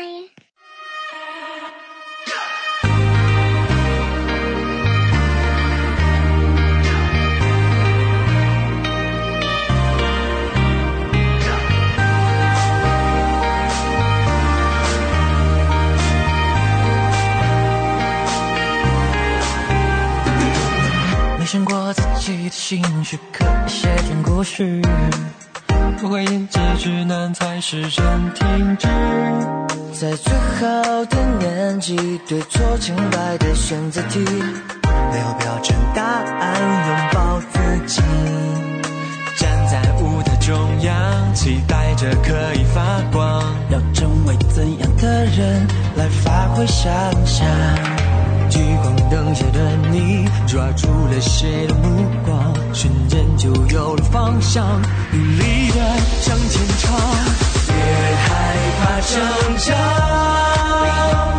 就算跌倒或受伤，有朋友在你身旁，谁都会迷茫，你是第一，因为你在我心上。 You are my number one，但我讲述我的故事，我固执的画着未来的图纸，我希望我的每个选择都成为外在物质。 Stars gonna glow when you hear my flow， Now you better let it go cause I put it on the flow，哎，将烦恼全部都撕裂，我带上我自己的勾芡，慢慢变强，别流失太炎凉，别让迷茫成为习以为常，uh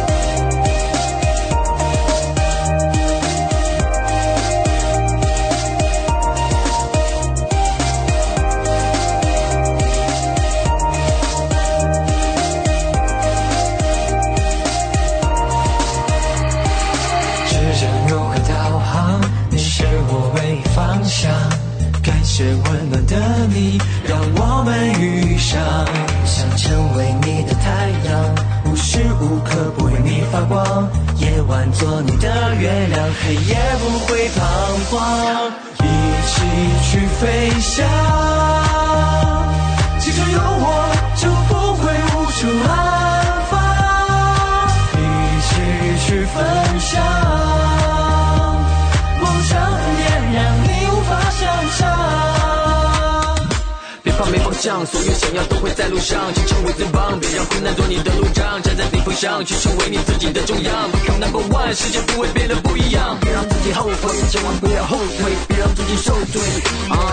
你我相互依偎，相互依偎，就算感到疲惫，我也无法被击退。别害怕逞强，就算跌倒或受伤，有朋友在你身旁，谁都会迷茫。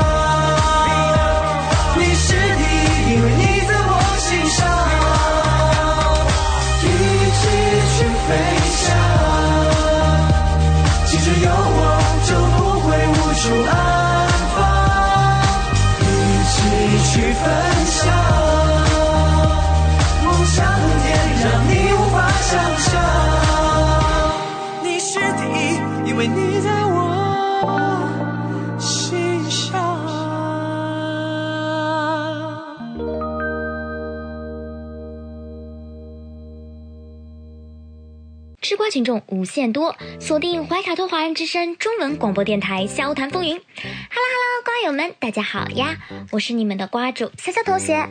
那既然已经安利完好看的综艺，瓜主啊就要来给瓜友们推荐两部今年的神级综艺。那这第一部呢，便是拥有着花少二第二之称的社交观察综艺五十里桃花坞。那五十里桃花坞呢，便是将十五位明星一起集合在桃花坞这个地方，让他们进行集体生活。瓜友们，花少二你们可还记得？想当年啊，花儿与少年二简直可以称得上是综艺界的天花板，至今为止无人可以媲美。毕竟这是一部让杨洋十年都不敢涉及综艺的神级综艺，并且也是一部让我们的静静子直接一举封神的综艺，也是一部让我们的井宝井柏然猛爆金句，女人实在是太可怕的综艺。毕竟看似岁月静好，实则觥筹交错，里面的女人个个都不简单，而里面的男人难道就无辜吗？在瓜主看来，这样一个神级综艺能够被选中的一定都不是平凡人。那将话题引回五十里桃花坞，为什么说这部综艺是今年的神级综艺呢？让我们先来看一下这部综艺十五个人当中有哪些人。首先我们的鱼塘主张翰，接下来呢宋丹丹、舒淇、苏芒、周杰、孟子义。当然啦，像这样的社交类综艺节目怎么可以缺少了我们的大林子郭麒麟，还有我们的汪苏泷。值得一提的是，五十里桃花坞当中呢，有一位女星的存在啊，真的是可以让人家眼前一亮，就是近期在山河令当中非常亮眼的周也小可爱。作为李冰冰旗下合颂传媒当中的一员，周也小可爱近期的资源真的是非常好了。那说回我们的五十里桃花坞，虽说还有几位现在来看比较透明的存在，但是就凭借着现在的名字，相信瓜友们应该都已经嗅到了不平凡的味道。那长幼有序，先让我们来看一下长辈组。首先宋丹丹，丹姐在综艺里翻车也不是一次两次了，所爆出的金句也不是一句两句了。虽说啊，丹姐呢在瓜主的心里永远铭刻着刘星她妈妈这个形象，但再好的观众缘，她上了综艺有的时候也是会翻车的。就比如这次在五十里桃花坞当中第一集，十五人聚集坐在一张长桌上，丹姐便呼吁大家一起做个自我介绍，并且要详细到你叫什么，什么地方的人，多大了，你的代表作是什么，你是什么职业的。当瓜主看到这一幕，并且设身处地地想了一下这尴尬的气氛，脚趾应该都能把地面抠出一个洞了吧。而这最尴尬的一个环节呢，便是出在了我们于堂主身上。说到堂主，他今年还有另外一部非常神奇的尴尬综艺，叫做《初入职场的我们》。不知是节目组有意恶意剪辑，还是我们的堂主霸总演多了，偶像剧当中那些我不要你觉得，我只要我觉得这样的霸总情节，他竟然丝毫一点都不变地还原在了现实当中。唉，不过我们的堂主呢也是有点可怜了，之前由于限韩令的关系被压了三部剧，以至于现在啊，提及张翰呢，我们能够想到的还是一起来看《流星雨》当中的慕容云海以及他的两位神级女友哦，还有《姗姗来了》当中的封腾。毕竟这可是霸总级 J P G 演绎法的模板教材呀、啊、那说完堂主呢，就该来提提我们的苏萌。这位姐姐之所以能够那么的出圈，瓜友们可还记得前段时间热搜上有一条演员们一天的饭钱？哎，这条热搜呢便是我们的苏萌姐姐所贡献的。她的一句我不能吃得太差的，一天两百块钱一个人是不够的，从而引发了网友们对于明星一天要吃多少钱这样子的一个神奇话题。看看我们的周杰吧。周杰这个名字啊，瓜友们也许不是那么的熟悉，但是那一句紫薇紫薇你怎么了，没错，他就是初代尔康的饰演者。好了，瓜友们，接下来呢就让我们看一下这个节目目前为止最出圈的一位女明星。那围绕在这个女明星身上的话题呢，真的是从来就没有间断过，她所到之处，以下的评论啊已经不可以用水军和键盘侠来形容了，只能反问一句，梦姐你到底是怎么做到观众缘如此之差的呢？想想梦姐在一年级当中把袁咏仪给气的说心脏病要犯了，在演员请就位当中被人骂做作，演个戏吧又被人抨带资进组，随意乱改剧本，导致陈情令官方一年不敢发博。就连参加五十里桃花坞之前，他的经纪人以及助理也都有在不停地叮嘱他不要说话，并且明白白地说你那哪是情商低呀、啊、你那是没脑子。瓜友们，你们品，你们细品。但也许就像大林子在节目当中说的那样，梦姐这个人啊，她总是喜欢耍点小心机，但是呢又耍的不是那么的聪明，耍了心机呢还老是让你看出来。所以说总结一下，我们的孟子一梦姐呢，就是一个喜欢耍心机但是总是会被人看出来的傻大姐。嗯，说完那么多，评价完那么多，瓜友们再回看一下五十里桃花坞这样子的一个嘉宾阵容，要瓜主说呀，这哪是花少二啊，这可比花少二好看多了。毕竟首先这一定比花少二和谐，其次这真的是一个个都不是安身的主呀。所以说五十里桃花坞锁了。但是啊，最后呢瓜主还是不得不吐槽一句，汉呐，怎么哪部神级综艺都有你呢？从今年的刚入职场的我们，五十里桃花坞到心动的信号三，以及各位瓜友们不要忘记了，花儿与少年二虽然是综艺界的天花板，但但之所以邀请花少二当中的某位明星，还不是因为导演组想要借花儿与少年一的导游张翰来增加节目的热度以及话题度吗？哎，说了那么多，瓜主也有点口渴了，那就先让我们休息一下，听首好听的歌曲。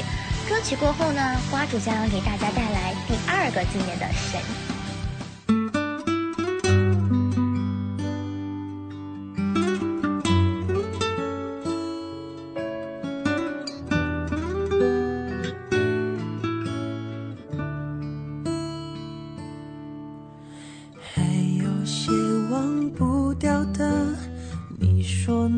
就记得吧，不放下，也许是最好的方向。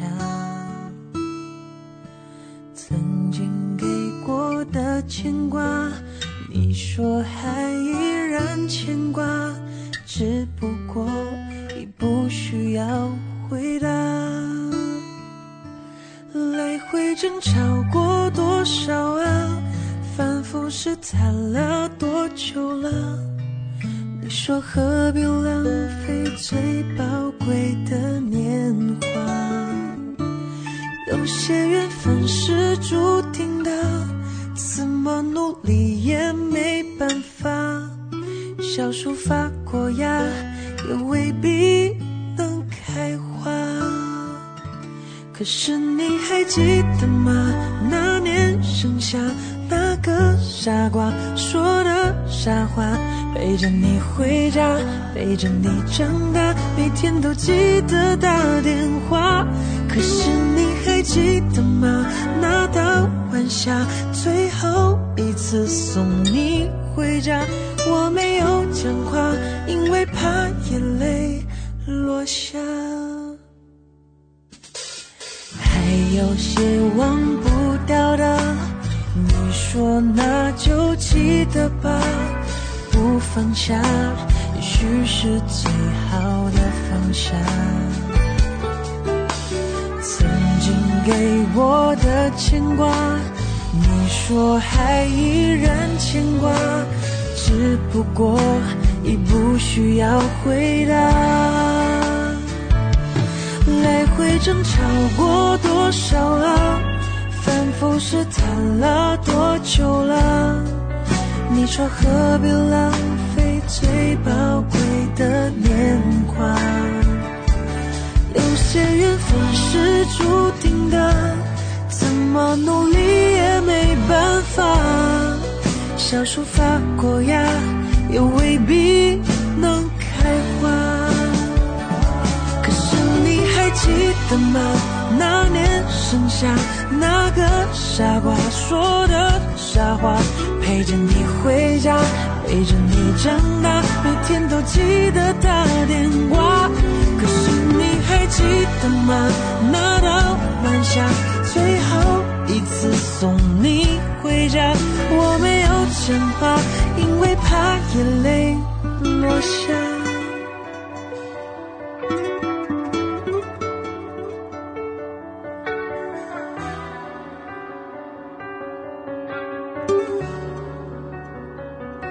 可是你还记得吗？那年盛夏，那个傻瓜说的傻话，陪着你回家，陪着你长大，每天都记得打电话。可是你还记得吗？那道晚霞，最后一次送你回家，我没有讲话，因为怕眼泪落下。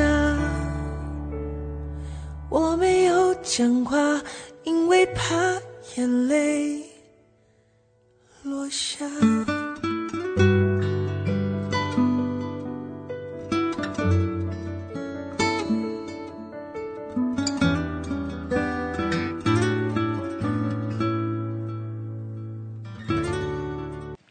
吃瓜群众无限多，锁定怀卡托华人之声中文广播电台萧谈风云。Hello， 瓜友们，大家好呀！我是你们的瓜主夏夏同学。都说了要给大家介绍今年的第二个神级综艺，那就是我们的明星素人恋爱综艺节目《怦然再心动》。这真是一部月老级综艺啊！至今为止，已经出现了两对活生生的情侣。第一对便是王子文这一对，这个相信无可厚非，瓜主在之前的节目当中呢也有提到过。第二对万万没有想到，节目当中互相以哥哥妹妹所著称的王大陆与蔡卓宜，他俩竟然内部消化了，网友们纷纷表示心疼月月一秒。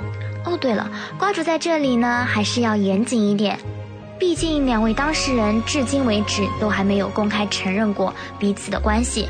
但是呢，在五月二十六号的上海外滩啊，这在狗仔镜头下大大方方的街头拥吻，以及在蔡卓宜不胜酒力之后王大陆霸气的公主抱，真的让人非常的有遐想空间，并且说不清以及道不明啊。那首先从外形上来说，王大陆这样热情开朗并且身材颜值都俱佳的阳光型 boy 可以说是很吸引女生。呃，听众朋友们，因为时间的关系啊，怀卡托华人之声笑谈风云呃，我们的文娱节目档啊就将播送到这里了。喜欢潇潇主播主持的笑谈风云，您可以关注我们每周六晚上九点半在怀卡托华人之声首播。呃，在今天节目的尾声啊，呃，主持人奥斯卡和大家来交代一下天气状况，大家可能很感觉有些新鲜哈。我们通常都是每周一来和大家汇报一下接下来一周的天气情况。那么今天啊，主持人奥斯卡特别要和大家呃交代几句。那么今明今明两天啊，北岛将会迎来强降温霜冻。天气预报的显示啊，未来几天新西兰将会出现一次强降温，南北岛都将迎来霜降。随后啊，周末的时候升温，但下周一会再次的降温。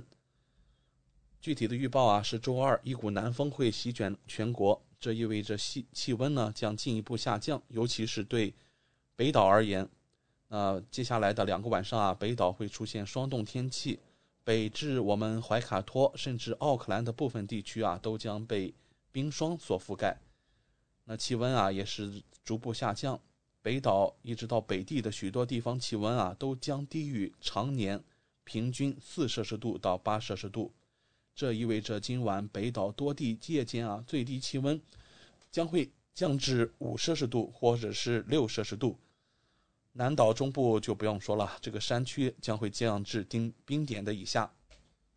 那从明天开始啊，随着冷风的席卷，北岛夜间将会进一步降温，预计北岛多地夜间啊最低温将会来到四摄氏度、五摄氏度和六摄氏度。怀怀卡托地区啊将会看到霜冻。好在啊寒冷天气不会持久，最早到周四的下午啊，温暖的西北风就会回到新西兰了。周四晚上啊呃气温会有所回升，而周五早上啊暖空气会将继续向北移动，覆盖整个新西兰。但暖空气也不会持续待久，到下周一，寒冷的南风将会返回新西兰。怀卡托华人之声啊，所有的主持人在这里，希望大家都可以温暖过冬啊，做好防冻的措施。那时间来到了快要九点钟，我们今晚黄金时段的华语广播也即将告一段落了。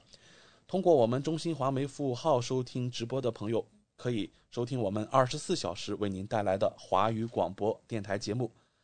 好了，今晚电台主播奥斯卡、小峰、轩轩、潇潇在这里共同祝大家晚安。我们下次黄金时段播音和您在空中电波继续相会。怀卡托华人之声，音质天成，悦动人生，伴我随行。